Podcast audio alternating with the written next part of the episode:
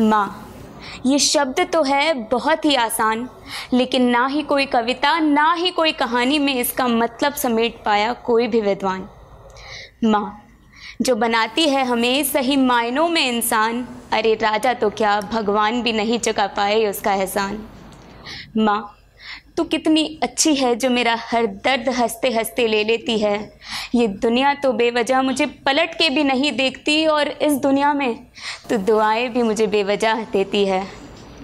माँ, तू सुबह से रात तक बिना शिकायत के सारे घर का काम करती है, सबका ख्याल रखती है।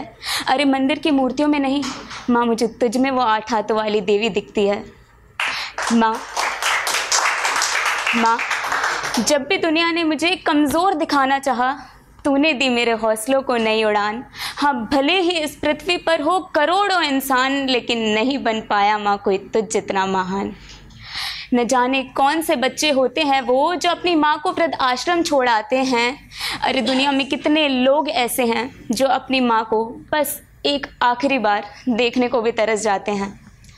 माँ कभी कभी मुझे लगता है कि वो खुदा तुझे बना के बहुत पछताया होगा। हाँ माँ, मुझे लगता है कि वो खुदा तुझे बना के बहुत पछताया होगा। कब उसका एक एक जादू तूने चुरा लिया, वो जान भी नहीं पाया होगा। देखते ही देखते उसकी आँखों के आगे कोई और परवरदिगार हो गया। माँ तुझे बना के वो खुदा बेरोजगार हो गया। शुक्रिया।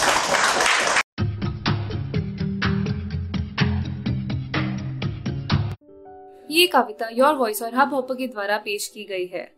अगर आप अपनी कविताएँ सबको सुनाना चाहते हैं, आप वो कविताएँ हमें फेसबुक और इंस्टाग्राम पे योर वॉइस ऐप पे भेज सकते हैं हमें आपकी कविताएँ सुन के बहुत अच्छा लगेगा हमारे पोइट्री इवेंट्स को देखने के लिए हमारे YouTube channel your voice app पर जाएँ।